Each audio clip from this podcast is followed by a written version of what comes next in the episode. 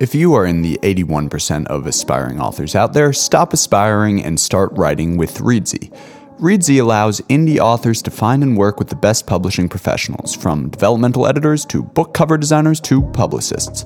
Just sign up for an author profile, browse the extensive marketplace of professionals, find the best fit for your project, and set a collaboration in motion.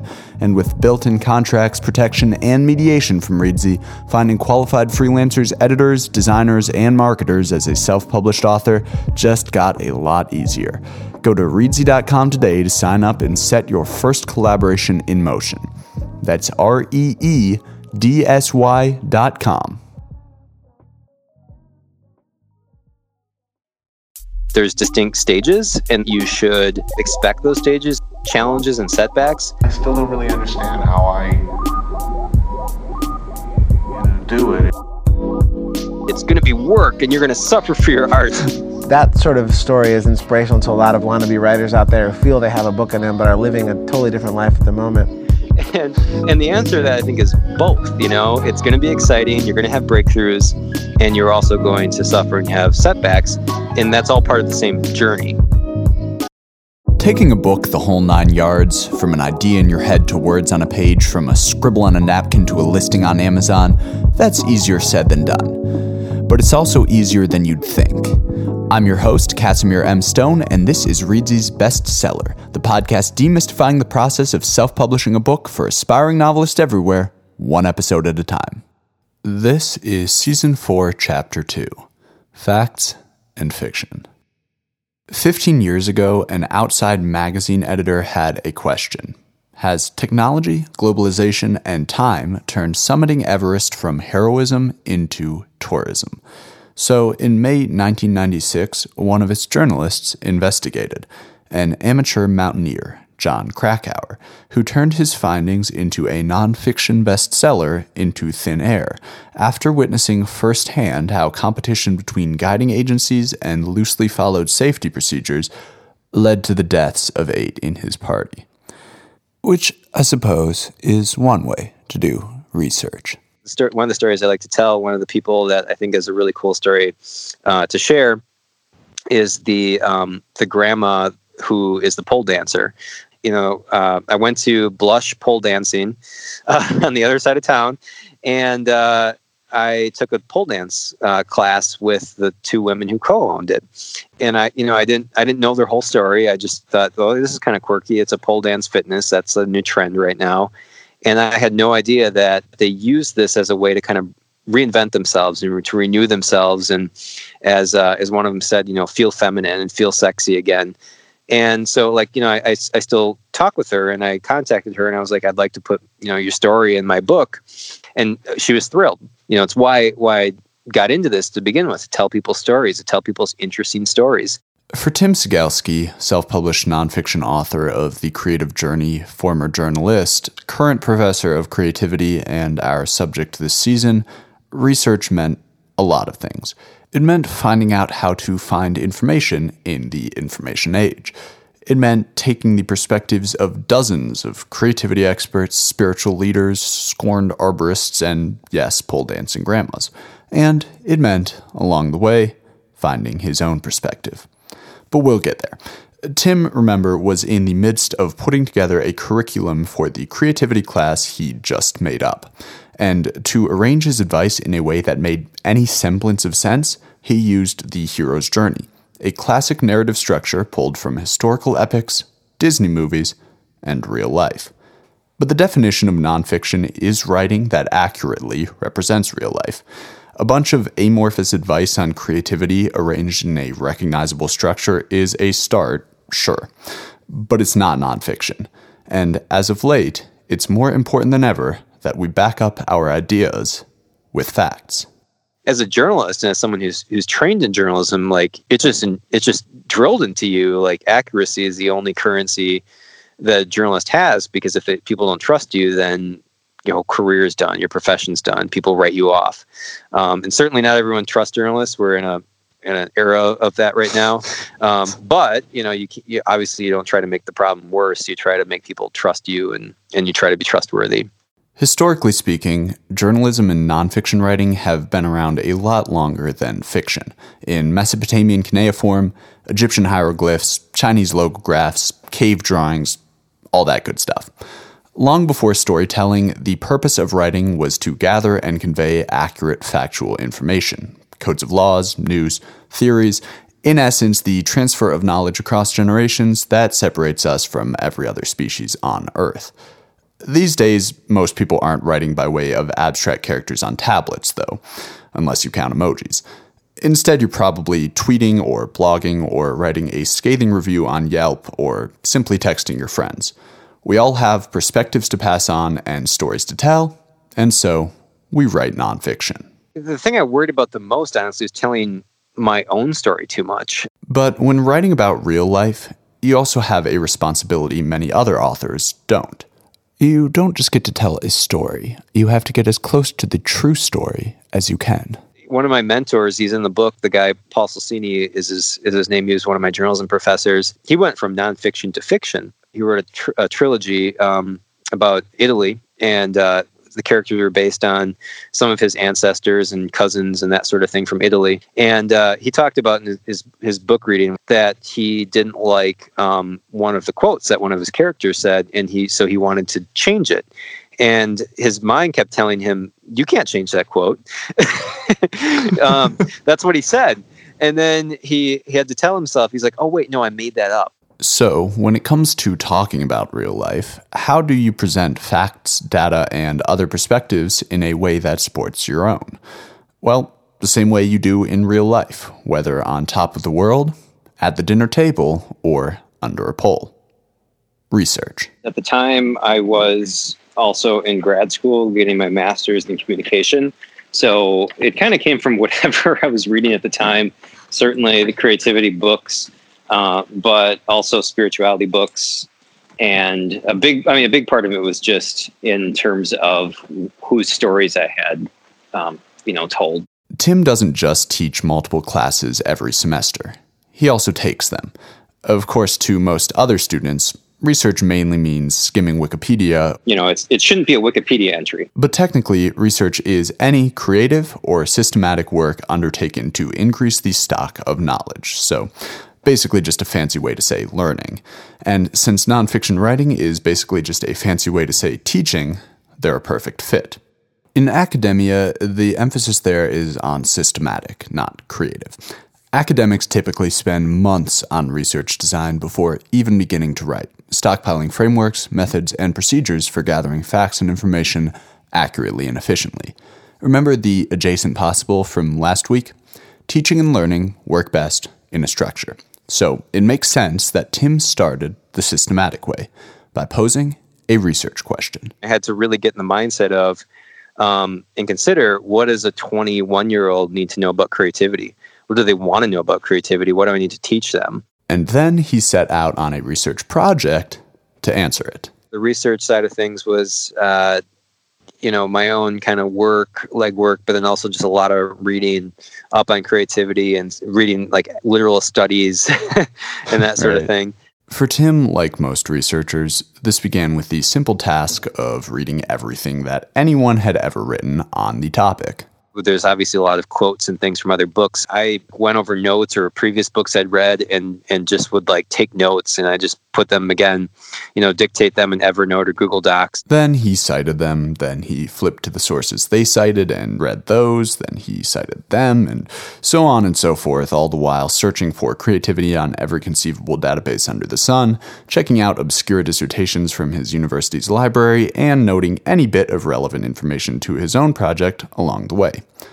That, in a nutshell, is academic research. So, I mean, that's one type of research, um, and that's one that might inform my own writing. But while it's a really good way of getting a lot of perspectives on your topic, academic research isn't always front of mind for independent writers hoping to sell, publish, or at the very least, finish a nonfiction book, which is easier said than done. I've got a surprising number of friends who are totally going to write that book one day. They just got a little more research to do first. With the start of a semester looming and a creativity class he had yet to create, Tim knew that spending months on academic research design wasn't exactly in the cards. So once he had his structure, he decided to backload most of his research, writing the bulk of his arguments in the meantime and fitting new information into the framework as he came across it just try to be like, well, where would this fit? You know, like, oh, this, oh, this really supports this idea of like acting like a kid, or here's a study I found from this book that I can also translate and put into, you know, the chapter about movement. Um, the same thing might happen in fiction writing, where you kind of just get in this fever pitch, and you just like everything you see in the world around you somehow fits your framework. You just have to figure out where it goes. Besides, Tim was used to researching in a rush. In fact, that's more or less how he preferred to do it the type of research you would do if you're you know doing research for an article for a story for reporting is more on like writing research not you know academic research which is may sound semantic but they're two very different things as a journalist tim did his fair share of research but it was different from his college days past and present included Tim didn't have time to slog through hundreds of pages about someone who he had to publish a story about the very next day. So instead, he went right to the source. Like when I'm working with students, I coach them, you know, like there's different types of reporting and there's different types of research. You know, there's primary document research, and you might go hole yourself up in a library, you might conduct interviews, or you might actually go do the thing yourself, um, which is called participatory journalism. Participatory journalism might sound like something out of a bygone era of Lester Bangs' rock and roll reviews or Hunter S. Thompson's gonzo adventures chasing the American dream. But for Tim, giving his own perspective first actually came pretty naturally. The type of research I found the most exciting and kind of frankly the most fun is the participatory journalism. By the time he got around to researching the creative journey, Tim had conducted dozens of interviews with everyone from said pole dancing grandmother to a Pixar animator, interviews in which he dove headfirst into the story he was trying to tell. In fact, as promised, he'd even used interviews to give his own advice a literal spin. So, to, to make that, I guess, more tangible, um, there's a Stanford study called Give Your Idea Legs that shows that people who are moving outdoors have more creative connections, they do more divergent thinking than people who just sit still. So, to kind of illustrate that principle, um, the example I use is how I followed a bike messenger for a day. You know, this bike messenger was actually a world class messenger. He got like third place in the World Bike Messenger Championships. So he left me in the dust many times. he was really fast. but he showed me, you know, just like how much movement is a part of his life. And it turned, and then you know, after his bike messenger days, he became an art director uh, for a creative agency. So I kind of show how there's this example of, you know, both me doing this, trying it myself to see what's what's my perspective while doing it, but also this person who this is his lifestyle, this is his work, and how it produced creativity for him. Tim had always found it easier to be creative in the first person. So when working in crunch time on the creative journey, he did the same. He collected his favorite stories from across his career, studied them to find out what made the subjects creative, and then used that to support his own creative advice. I would take someone's, you know, an interview and a story and then figure out kind of deconstruct it what were the elements that made it made this person creative or what did they do that exhibited creative principles and then when he found the time he'd slot in a study or two to back it all up in terms of like larger research, it's like, well, that's just one person's experience. What is the what does the research say about it? And then that's where I kind of bring in that Stanford study that shows, well, the research actually does back up. you are creative if you do this. A lot of authors actually do this. That is, backload the bulk of the research so that they can start on the actual writing part a little bit sooner. Some even do it by marking a section in their book that needs more evidence with the letters TK. Want to know why? so they can control F it easier. There's no word in the English language in which a K comes directly after a T. And that is just a little creative problem solving trick I picked up myself while doing research for this episode. There's the old kind of journalism adage that uh, dog bites man, it's not news, uh, man bites dog, that's news. Uh, so, you know, I mean, it, it's really kind of as simple as that. Like, what's unusual, what's different, and you know, the people in the story, they're all doing something unusual, something different. Um, I mean, they're being creative, you know, so they're breaking the mold. But in nonfiction, creativity can only get you so far, especially when that means getting creative with the facts. All journalists, in theory, uphold five integral values honesty, objectivity, fairness, diligence, and accountability, which coincidentally is pretty similar to the system Sarah Blakeslee suggests nonfiction authors use when prioritizing research, the unfortunately titled CRAP test. For each source, you're supposed to ask how current, relevant, authoritative, accurate, and purposeful. You want the answer for all those to be very, so basically go with primary sources first and take everything else with a grain of salt. Point is, it's worth remembering that nonfiction, creative or not, is supposed to accurately, responsibly capture real life, not just your perspective on it. The thing to keep in mind with that is that that's only your perspective. That's only one thing. It's really fun to go in, get your hands dirty, and see if like this principle you're researching, you know, how you see it and how you um, what your perspective is on it but you also have to keep in mind like that may not be universal that just because you experience something um, may not be everyone's experience of that. Writing nonfiction is an inevitability for everyone but it's also a responsibility. And while researching for the creative journey that's something tim learned firsthand. You know I, I, I wrote a story about a guy who was a he was a tree climber and like he won like national awards climbing an arborist that's the term for it he was like he was winning these like kind of like espn x games um, you know doing extreme like tree climbing and that sort of thing uh, kind of a quirky character but um, because of that he'd been written about a bunch of times and so when I when I wrote about him, um, he seemed a little unusually guarded. Um, mm-hmm. And you know, well, most people like again, especially if they haven't been written about before, they maybe they're, you know, just want to talk. Um, this guy seemed a little guarded. But we'll get back to that in a second. A failure to stick to the facts doesn't just mean you run the risk of getting fake news tweeted at you someday. It can actually bear real life consequences. That's something James Frey found out rather publicly with A Million Little Pieces, an addiction tell all exposed for being extremely creative nonfiction on live TV. Ironically, Frey had actually wanted to market the book as fiction. His publisher thought it would play better as a memoir. But when selling fiction as fact, it sometimes gets even worse than a revoked Oprah endorsement. In 2007, another former mountaineer, Greg Mortenson, published Three Cups of Tea, the story of his humanitarian efforts to fight terrorism and build nations one school at a time, that, in reality, never happened. Then he got called out for it by none other than Jon Krakauer himself. And after a lawsuit, Mortenson found himself $1 million in the hole for it. Nonfiction isn't a misnomer. Under fair use laws, it's usually fine to quote other books, studies, or people in your own, as long as you accurately cite them and don't try to pass off others' stories as yours. But in nonfiction writing, there are actual legal ramifications for failing to tell the truth.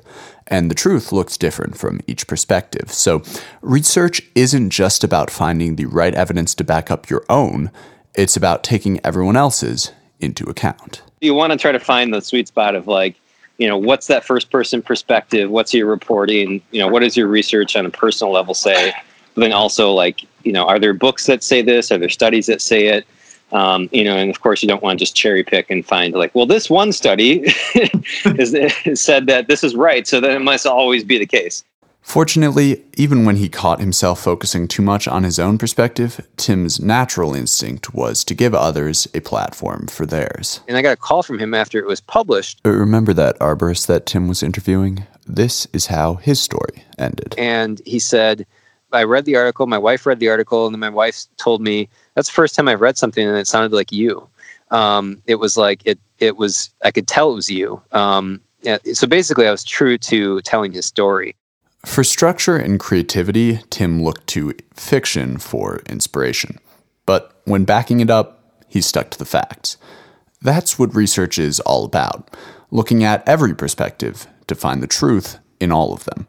And in the end, by letting people tell their own stories, Tim's turned out all the better. So I go back to that story of Maureen, who is the um, pole dancing grandma.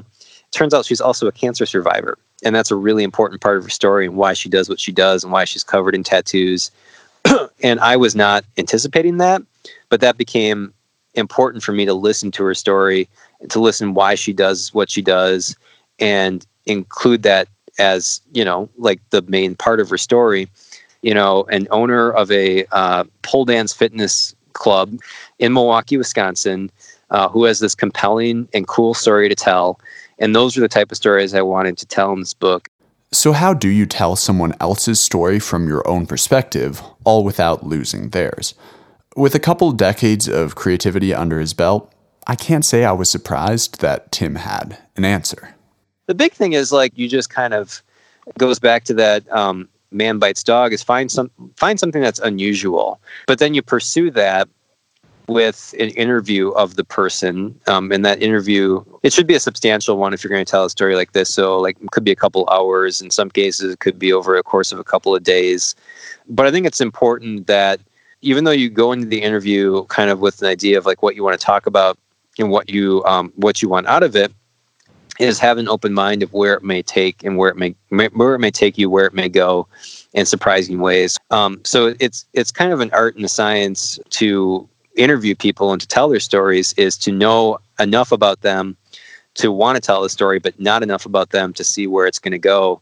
You know the the main elements, what's most important about it, and how you can teach readers something with it.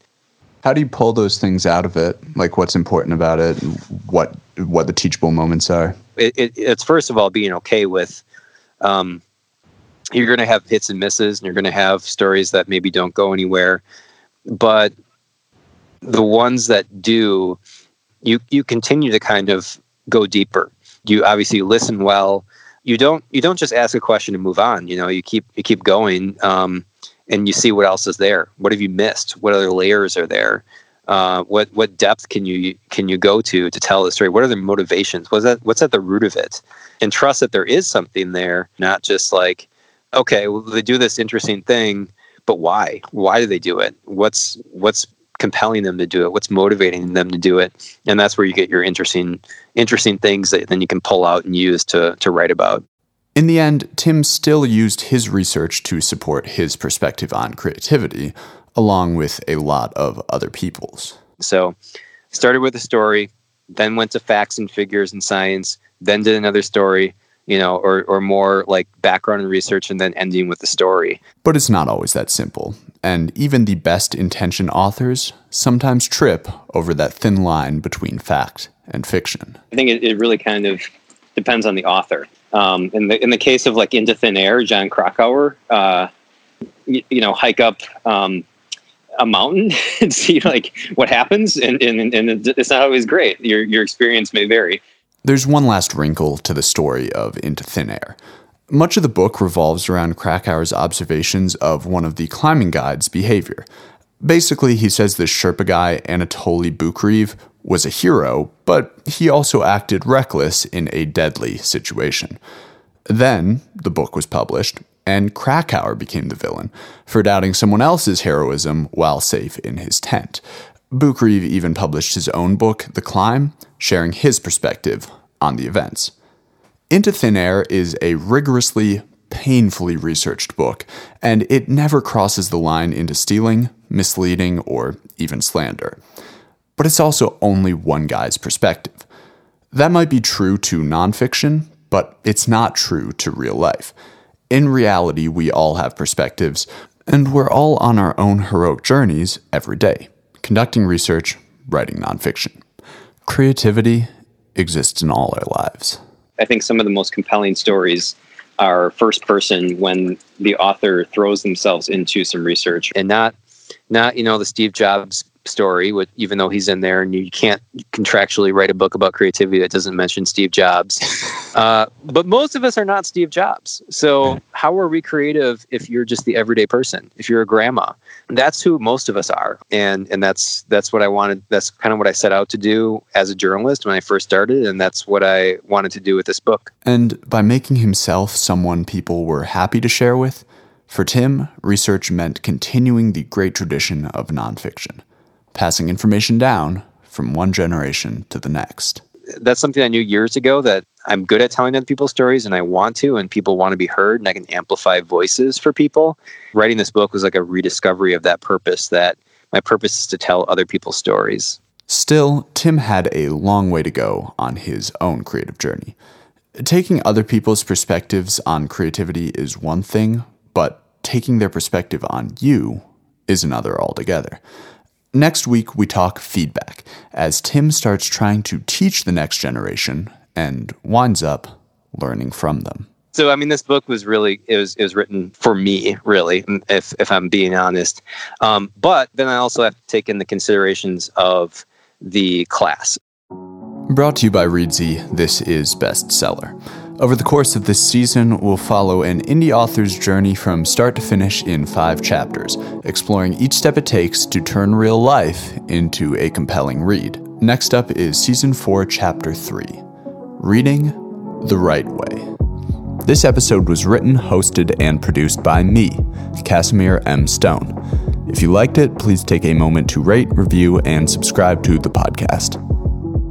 Our guest this season is Tim Cigelske. You can purchase his book, The Creative Journey, on Amazon, and you can check out his other works of nonfiction on Twitter at C I G E L S K E, on Medium at T E E Cycle Tim, and at a variety of other outlets, including Runner's World, the AV Club, and Reedsy Discovery. This podcast, like so many self published books out there, is made possible by Reedsy, a marketplace that connects indie authors with the tools that traditional publishing houses would usually provide, such as editors, book cover designers, and publicists. You can learn more about Reedsy on Instagram at Reedsy underscore HQ, on Twitter at ReedsyHQ, or online at R